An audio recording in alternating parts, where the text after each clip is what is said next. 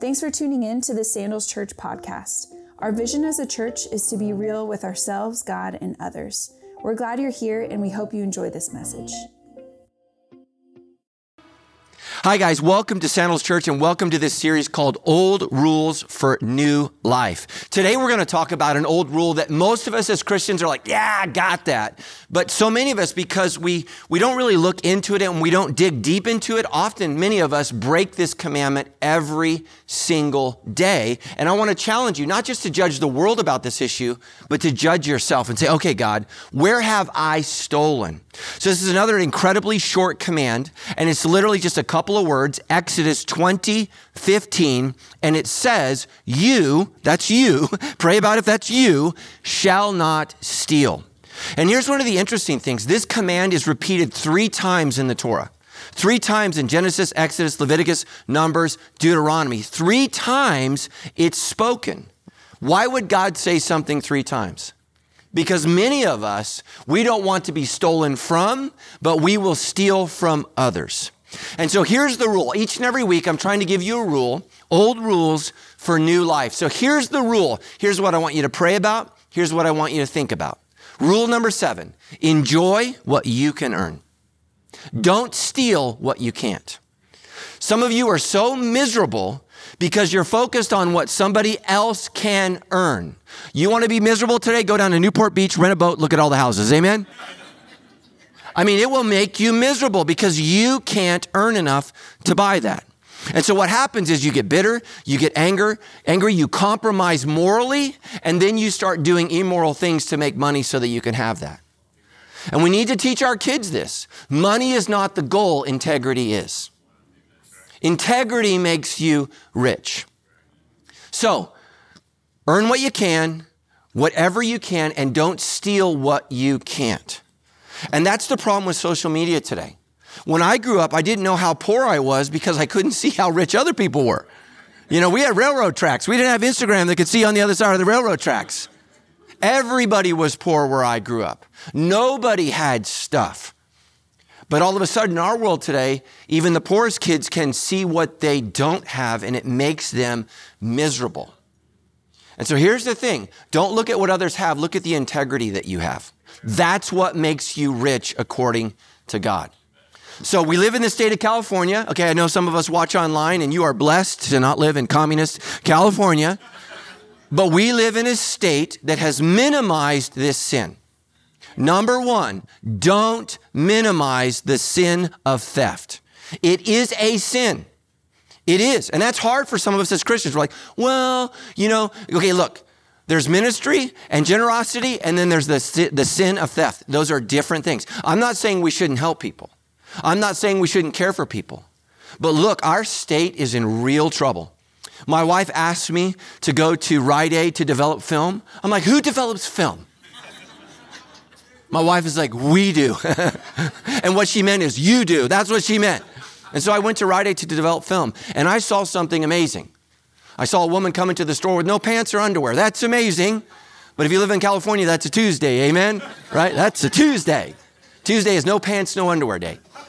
And so she walked into Rite Aid with no clothes on. I mean, she had, she had a shirt kind of on the top. And she went straight down the alcohol aisle, grabbed two 12 packs of beer, and walked out.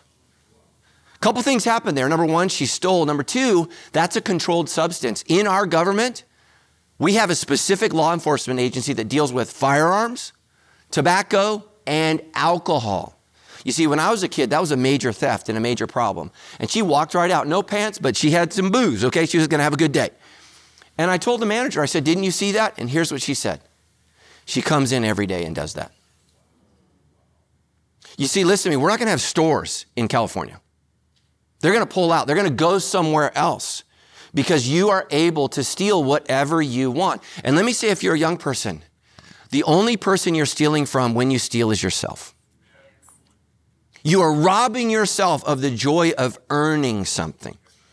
I want you to listen to Jesus. Jesus says this. He contrasts stealing with what he came to do.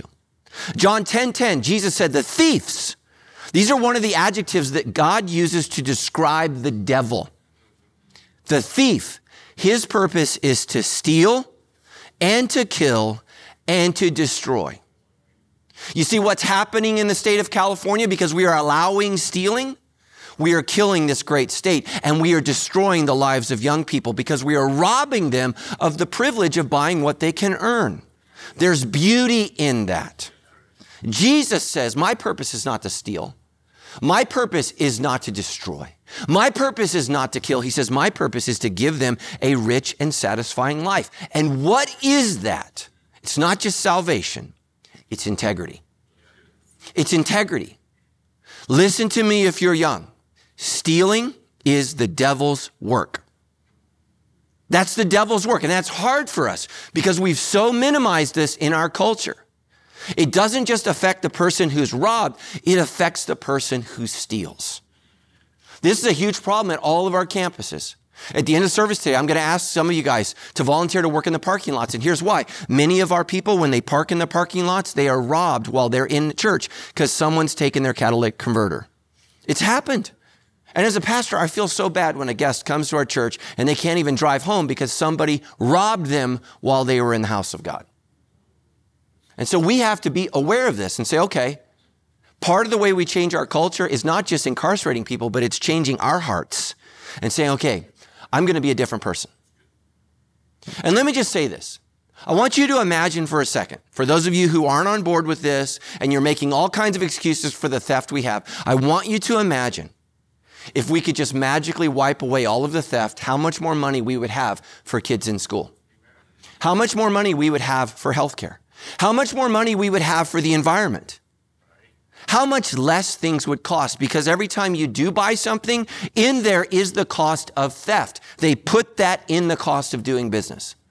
Things would be cheaper and there would be more money to help people who truly need it. Stealing helps no one. It actually wrecks our society. So teach your kids not to steal. Don't do it. Number two, listen to me, especially if you're a parent and if you are, don't have kids, listen to me. Maybe your parents didn't teach you, so I want you to pay attention. Number two, don't steal a work ethic from the next generation.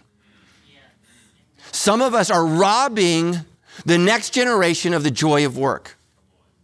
Proverbs 21, 25. This is a proverb. This is from a, from a dad in Proverbs chapter uh, 1 and from a mom in Proverbs 31 trying to raise their son. Anybody raising a boy? Hang on. Hang on. Okay? And you're like, well, we have daughters. Okay, they're easier in some ways. I know you don't think so, but man, I know they're both crazy. Hang in there. Despite their desires, listen to me, the lazy will come to ruin. Listen to me if you're young, vision is not enough. Well, I'm going to be an influencer. Even influencers have to work. Okay, you got to post, oh, my fingers hurt. Get over it. Get over it. Everybody that's successful works. And you're like, well, some people inherit their wealth. Was that you? Nope. Then go to work. Go to work. That's the reality. And one of the things is we despise people who work and are successful. I'm amazed when I look at Elon Musk, what he did to be where he is today. Listen to me if you're young. He worked 100 hours a week. Some of you are like, I didn't know there were that many hours in the week. 100 hours a week, rented an apartment where he slept, and he and his brother shared one computer where they coded together. And he's an immigrant from Africa. Crazy. But he worked, and now he's one of the richest people on earth. Desire, vision, dreams, not enough. It's not enough. What happens? They will, they, they, they will fail because they refuse to work. It's not enough to have a vision for your life. You have to step into hard work. And we've told our kids, follow your hearts. Well, at some point, your hands and feet have to follow your heart. Amen? And let me show you how to do this. We shovel. Look at this. We shovel. Let me say this. If you're a parent today, I love you. But making everything easy for your children when they are young will make life impossible for them when they are older. Here's one of the things that I, I never thought about as I parented. I always focused on, I want to give my kids what I didn't have. I never thought about what are the things that my parents gave me that I need to repeat. You see, saying no was easy for my parents because they didn't have any money. You want that? No. No. No. Listen to me. When you can afford it, it makes it harder to say no. But let me, let me say this as a parent. You can say no to your kids, even though you love them. God loves you, and He says no to you every day. He just said it right now. No. Okay? So, making their life easy is not helping them. Now, some of you are like, yeah, okay, today's drill sergeant dad. No, no, no, no, no. You don't have to make their life hard because it's already hard. It's already hard. I remember saying this to my oldest daughter. She was on the mountain bike team. She picked the worst sport in high school because it's really hard. And right before every race, she'd be all teary eyed and not want to, not want to go. And she would say, this is so hard. And here's what I would tell my daughter. I said, honey, life is hard. And this is going to prepare you to do things you don't want to do. So stop crying and go, right? Listen to me, life is hard. Help your kids find a hard sport. Help them wrestle through a hard subject. It's okay to face difficulty. Next, teach them that work is better than wealth or fame or leisure. I don't know why we've made an idol of doing nothing. I love my wife. I love going on vacation. I can sit on the beach for about an hour. Then we're getting divorced. Amen. I, we got to do something. We got to do something. We got to do something productive with our day. And the most miserable people are the people that do nothing. And one of the reasons so many of our seniors are checking out right after they retire is because they believe they can just sit on a couch and eat and live a productive life. It messes with their brain, it messes with their heart, it messes with their body. I was walking through sandals this week and, and there's a woman in our church named Anna. And I said, Do you work for me? You know, and I didn't want to say anything because you can't ask how old people are. You can't do that. It's illegal. I said, Anna, do you work for me? Because, you know, she looked like maybe she's retired. I'm not saying that, but that was just my, my hunch. And here's what she said Oh, no, no, Pastor. She said, I work for you for free. She said, I'm retired. She said, but I got to do something to keep my brain sharp. And you know what she does? She works in her accounting office. Yep. She, she does that for free. That's my favorite employee. I'm gonna give Anna a raise. I'm gonna triple, I'm gonna triple her free salary. But isn't that interesting? God did not make you to sit on a couch and watch Fox News or MSNBC or whatever it is that makes you want to jump off a cliff. God made you with a purpose. And some of you, as you become seniors, you finally have the time to do some real work. Let me tell you something. If, if you're older, you're in your fourth quarter. Okay, I, I only watch NBA games in the fourth quarter. Do you know why? Because that's what matters. That's what matters. You're in your fourth quarter. You're not done. The game's not over. You know how the time, you have the resources, and you got the smarts. Those of us who are younger, we're still trying to find our brains. Amen. You have an opportunity to make a real difference. Proverbs 12, 24. Listen to this. Work hard and become a leader. Why should you teach your children? If you're a young person, why should you work hard? Because it changes you on the inside. It's not about wealth. It's not about influence. It's not about fame. It's about changing who you are. Listen, work hard and become a leader. Be lazy and become a slave. That's what scares me to death about our younger generation. You think government should do everything. What do you think you're going to become? When government becomes mom and dad, you, be a, you become a kid forever. And you're a slave. America has a lot of brokenness, a lot of sin. One of the things we got right was hard work. And we're forgetting that.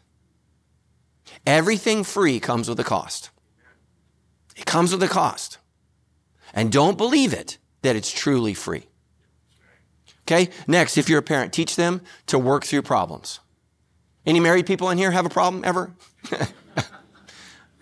My wife and I, we worked through a discussion this week. We don't have fights because we're believers. We had a discussion. I was so exhausted. I was so exhausted, man. It's hard to work through problems. It's why so many people can't stay married because they don't know how to work through problems. One of the things, if you got multiple kids, and by the way, if you just got one kid, that's cheating because you always know, you always know who did it. When you got multiple kids, man, they're all lying. Who did it? They're like, we don't know. It was aliens. You aren't you I said, seeing the news? But you know, when your kids fight, you know what they're learning to do? Work it out.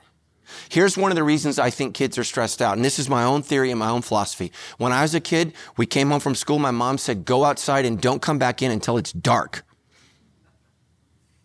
You know, I, I, I could have said, Mom, I'm going to go out and play with hypodermic needles. She's like, okay, have fun. But listen to me. You know what happens when your kid's in their room with video games and everything is done for them? They don't have to make it work because other kids are hard. Other kids are difficult. Other kids are mean. Some are cruel. But guess what you're learning? You're learning how to negotiate. One of the things I think needs to happen if you're an educator, I think we need to extend the school day and extend playground and just literally have a half an hour where you're like, just go out there.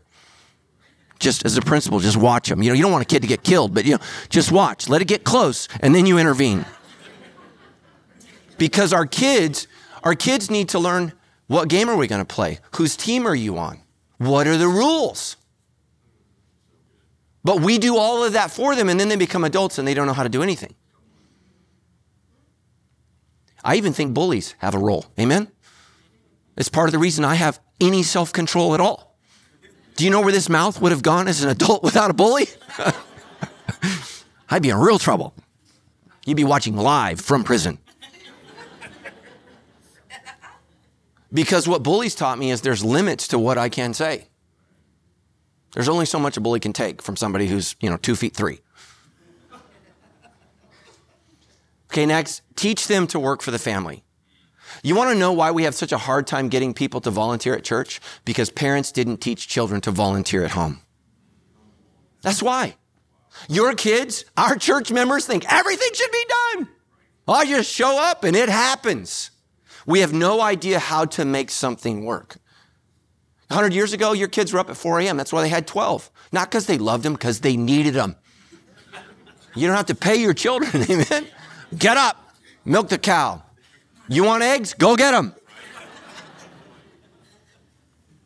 Right now, now kids are like, Dad, the cereal's empty. 100 years ago, that'd have been a you problem. Go out in the field, get some grain, and then make your cereal. Here's the thing is, you are doing a disservice. And here's a kid's superpower. Here's what kids know. They know if they absolutely suck at what you ask them to do, you won't ask them again. That's their superpower. I don't know. You're, you're a kid, like straight A student, and they just turn into a total moron. They're like, I can't do the dishes. They can. They can. Now, listen to me. It might, it might not be as good as what you would do, but that's okay. They need to learn to be a part of a family, and here's why. What happens when they become moms and they become dads? You're going to need to prepare them for how a family works. You're not just raising your son or your daughter, you're raising a future mom. You're raising a future father. When I challenge my son, when I challenge my daughters, now my girls are married, my son's still at home. When I challenge him, I say, listen to me, one day you're going to be a dad. And your kid might be lippy, right? You might be raising a Matt Brown. I'm never having kids, I'm never getting married. Okay, well, here's what it means to be an adult. Adults do what they have to do over what they want to do. That's adulting. Okay? Adulting is not challenging your parents to help your vacation continue. That's not adulting. Adults choose to do what they want to do over, excuse me, what they need to do over what they want to do. So if you're raising girls, anybody remember Cyndi Lauper? Girls, just what? Want to have fun. Well, you know what moms want? A nap. That's what moms want. So listen to me. Here's the thing, and I see, I've seen this oh, as your pastor for 25 years. I have seen young g- girls turn into women who become moms, and they're in absolute shock because life goes from all about them to never about them. I mean, your body becomes a food dispensary, right? And it's not like the puppy that you can just put in the cage for a couple hours and go out. It goes everywhere with you. And I watch young women in shock because nobody's ever told them, hey, when you have a kid, that thing goes with you everywhere. Everywhere. and it eats and it poops and, and right and you know and it's, it's tough and we need to tra- train girls and raise girls and say, look, man, you know, if you ever want to be a mom, this is what that looks like. And so you need to learn to help out. You need to learn to be a part. You need to learn that it's not all about you. And some of us as moms and dads, we've turned our little girls into princesses, and that's not really helpful as a mom. Because princesses need people to do things. And I love your little girl. She's not a princess. And you're not a king. Wife's not a queen. And I know because I see you're giving. Amen? Yeah. So, all right. Boys. What do boys want to do? They just want to play. You know what dads need to know how? How to serve. Most of the marriage counseling we do at Sandals Church is because a woman has married a boy who wants to have sex, but he doesn't know how to serve. That's the problem. Teach your young men how to serve. Now, this is a thing. They're not going to want to get up. They're not going to want to get out. You know, I was in the military. My drill sergeant didn't really, he didn't really care that 345 wasn't an appropriate time in the morning to get up. You know what our drill sergeants used to do? Now I know it's the new military and they're doing yoga and stuff. But when I was in it, when I was in the military, our drill sergeant came through with trash cans. That's how we woke up. And he, he was never in band. He couldn't do it to rhythm. And you know what happened? I changed. By the end of my boot camp training, I could wake up to the sound of the hum of the lights as they came on. And I told my dad when I went in the military, I'm going to go out and find men that respect me. I called my dad and just apologized. like, like my dad yelled at me, but I would never see his tonsil, you know, as he was yelling. I would just watch the drill sergeant's tonsil. I'm like, oh my gosh. Do you know how close you have to be to somebody to see that? Next, this is huge. Teach your kids to organize their life. You know why your kids can't clean their rooms? They got too much stuff. I can come over today. We can fix that problem. We can donate some toys, amen, to some poor kids.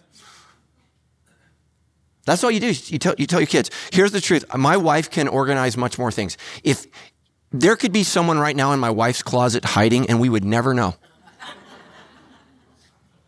I, her shirts when she pulls them out is like I mean, I, I just can't even, I can't even imagine. People come and see my closet, and literally about 10 people have said this. Is this all you got? You know why? That's all I can organize. Half the pastors at Sandals Church, if they're medium to small in size, they're wearing my old clothes.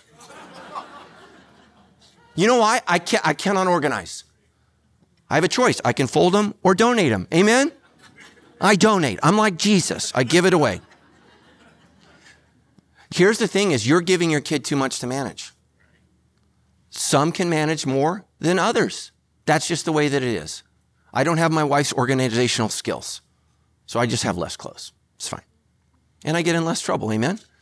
Guys, less underwear, less underwear to be on the floor. That's all I'm saying. Okay. Teach them to make the world better. Can we just stop telling kids to follow their hearts? Do you guys know that we don't have enough airline pilots? Like nobody wants to fly planes and you make a lot of money. Anybody want good airline pilots? Anybody? I prefer excellence. You know? Do you want that kid that's like, yeah, I feel like we're to make it? No way, man. I want somebody that, that, that, that is to get my family safe to wherever we're going. Not everybody gets to live in Hawaii. We got to get there somehow. And nobody takes boats anymore. Somebody's got to fly. Somebody's got to be a cop. Somebody's got to be a fireman, a teacher. Somebody actually has to make the world a better place. We can't all be influencers. you know? We can't all be famous. Somebody actually has to do something. Let's do something. Do you know that they're asking doctors, some of your doctors, have you noticed they're getting older? It's because they don't have enough young ones coming up. Pretty soon you're going to help your doctor when they come in. Okay, what's going on? Like, Doc, I think you need some Advil. Last point teach them to work for God. Can you just imagine if we all just every day realized that when we went to work, we were working for the Lord. Colossians 3:23, whatever you do, whatever you do, Work heartily as for the Lord and not for men. Work for God. Whatever you're doing. All right, number three, don't steal from others. I wish, I wish that we just didn't even have to cover that. But it's a problem. And I want you to know it's not just a problem today in the church, it was a problem in Ephesians 2,000 years ago. It was such a problem that the Apostle Paul, when he wrote a letter to the Ephesians, he had to address it. Ephesians 4:28. Listen to this. Let the thief no longer steal, but rather let him labor, doing honest work with his own hands, so that he may have something to share with anyone in need. You see, some of you don't realize the reason we work. Here's why so many young people are not motivated to work. Because the old capitalist motivation was work so that you can have a bunch of stuff that they realize they don't need. The Christian motivation for work is work so that you have something to give.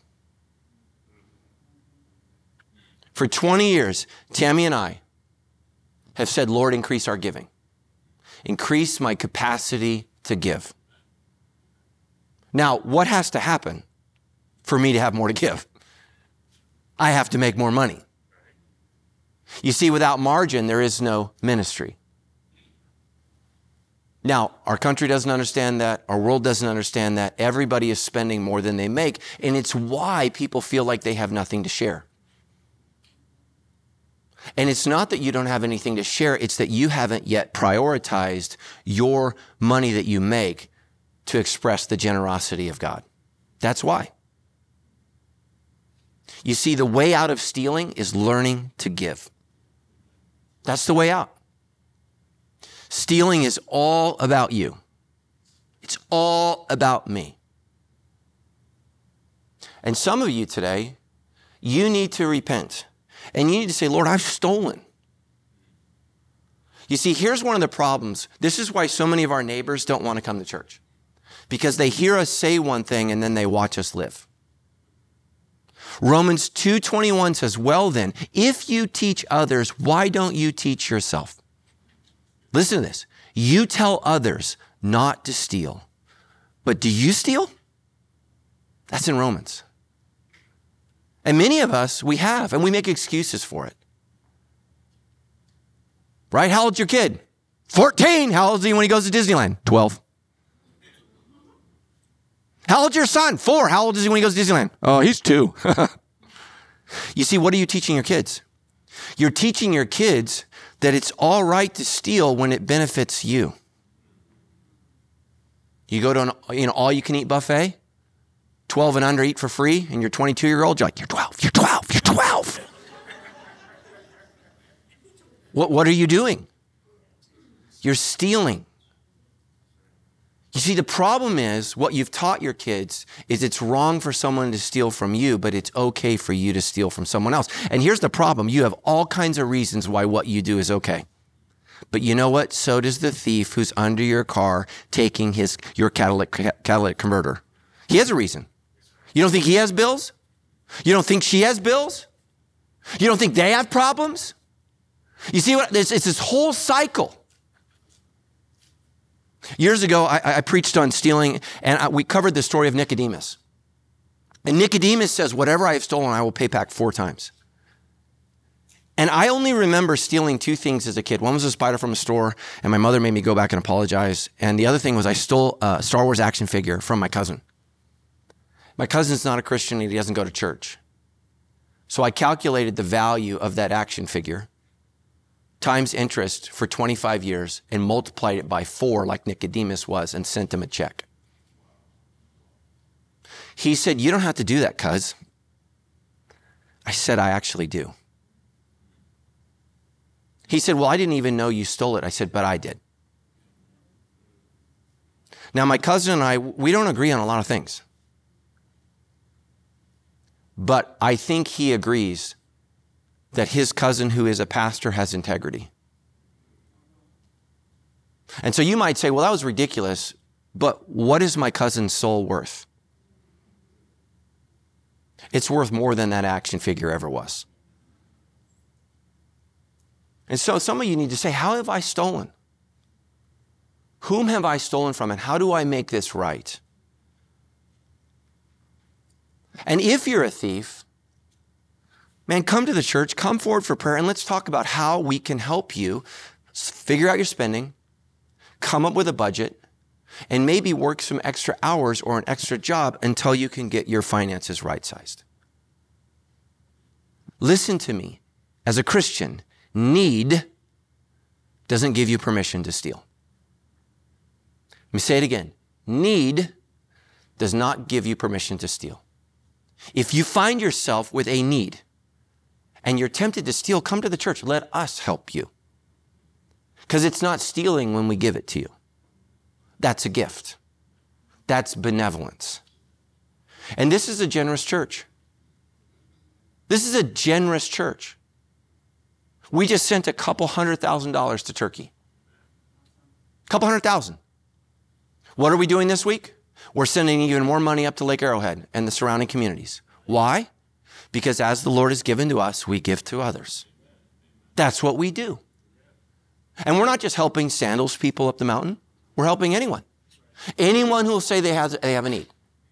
And we're doing that because that's what God does. Think about this. The most famous verse in all of Scripture for God so loved the world that he what? He gave. He gave.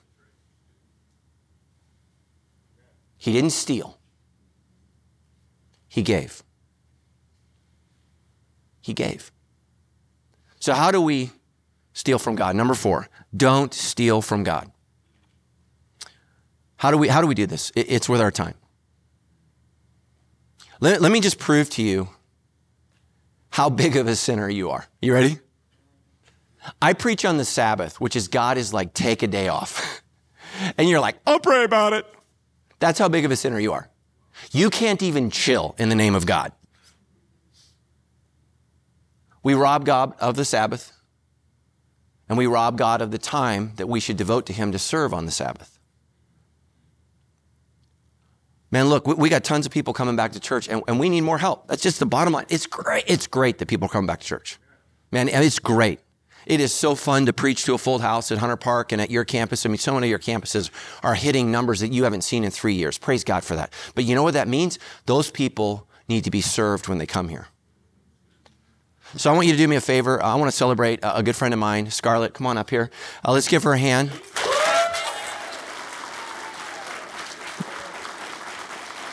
So, Scarlett wait for this, has served in kids ministry, the blue shirts, for 20 years. Let's give her a hand. Love you. Love you. Thank you. Yep. She was she was nervous I was going to make her do a cartwheel or something. So, uh, but but I want you to know this and, and listen to me. And I, and I shared this with Scarlett before the recording. You know, it's, so hard for me to get you guys to serve, and I don't want to make you feel guilty. I just, oh, I guess I do. Um, The book of Ephesians says that one of my jobs is to equip you for the work of the ministry. And, and Scarlett has done the work of the ministry. And this is why what Scarlett does is so important to me. Uh, kids ministry is the hardest area for us to get volunteers. And here's why that breaks my heart because in kids ministry and youth ministry, we have the biggest impact. The biggest impact. You want to change the world? Start today by investing in a kid at Sandals Church. Because what they can't hear at their local public school, what they can't hear anymore on a sports team, they do hear here. And we don't apologize for it. You are loved by God and you were made in his image and you have a purpose and God has a plan for your life. And we don't apologize for that. And let me just share with you my wife and I are in counseling. And one of the things that we're studying is what does it look like to be a secure person in the way that we love? And so I have an unsecure attachment it's called dismissive avoidant. And then there's the secure attachment. And so it says, here's what's broken. And here's the goal. And here's the amazing thing. When I look at the secure attachment, not at my brokenness, but when I look at my beauty, many of the things that I do right are because of the experiences I had in church as a young man. Listen to me, parents. Every single one of you is not going to be, be able to raise a complete child by yourself. You're a sinner and you're going to have blind spots and you have your own brokenness. Here's the beauty of the local church. Other adults don't have your same brokenness and they have beauty where you lack it and they can invest in your child. And so, as a young man who struggled with insecurity, I was always the smallest kid. I felt unseen, and oftentimes I felt unloved, not because of what my parents did, just because that's what it means to be a kid. I had church members that said, I see you, I love you, I care for you. You're going to make it one day. I can't wait to see what you do. I didn't get that in school. I didn't get that in sports. I got it in the local church. And when we serve kids, we're telling them, You matter. We see you and we love you. Here's what Paul says in Romans never be lazy. You can Sabbath, never be lazy, but work hard and serve the Lord what? Enthusiastically. I want you to pray about how you can serve the Lord specifically on our weekends. Parking lot team, greeter, kids ministry, production. It takes a whole army of Christians to pull off the weekends. And as we approach Easter, I'm thinking we're going to have about 20,000 people at church. So let me ask you, how many thousands of volunteers do we need to make that happen? And that's our job. And we should want to do that. We should want to greet people. We should want to welcome people. Because our job is not just to know God, it's to make Him known. And the way we do that is telling people about Jesus. All right, this last point is going to be challenging, but I love you. How do, how do we rob God with our treasure? Malachi 3:8. Will a man rob God? Listen to me, Christians do it every day. The average Christian in America gives 1.8% of their income to church. 1.8%. And a lot of people say this well, churches are all about money. Well, let me say this the reason they have to talk about it more than they want to is because people are all about money. Will a man rob God? Yet you rob me. This is God talking. But you ask, How do we rob you? This is the Lord in tithes and offerings. Hold on. He says, You are under a curse. He says, The whole nation of you, because you are robbing me. You see, here's one of the lies. We say God will understand. Do you like it when you're robbed? God doesn't either. He says, Bring the whole tithe into the storehouse that there may be food in my house. How do we send money to Ukraine? When there's food in the house. How do we send money to Turkey? When there's food in the house. How do we send money to Lake Arrowhead? When there's food in the house. How do we hire staff? How do we pay our bills? How do we do ministry in this community when there's food in this house? We're not a college. We don't get to charge tuition. You know, that'd be great. Did you like the teaching today? Did you? Did you? Okay. Here's the bill. He says, Test me in this, says the Lord Almighty, and see if I will not throw open the floodgates of heaven and pour out so much blessing that you will not have room for it. Do you know the Bible says we're not to test God? Except in the area of our giving. The Lord is daring you to trust Him. Daring you. Daring you to trust Him. And He says, Look, man, if you'll trust me in this, I'll bless you in this. And here's why you can never outgive God. Ever. So pray about this week in your small group, in your community group. Talk about this. How can we serve God with our time? And how can we honor God with our treasure? I'm not saying it has to be 10%. I've said that multiple times. We are not under the law, we're under grace. But I don't think 1.8% reflects grace. I mean, did Jesus Christ die on the cross so we could give 80% less? Is that, is, that, is that what he was doing? I don't understand that. So figure out a number, figure out a plan, and let's trust God together. And let's prepare together as a church as Easter's coming, because people are going to come one time.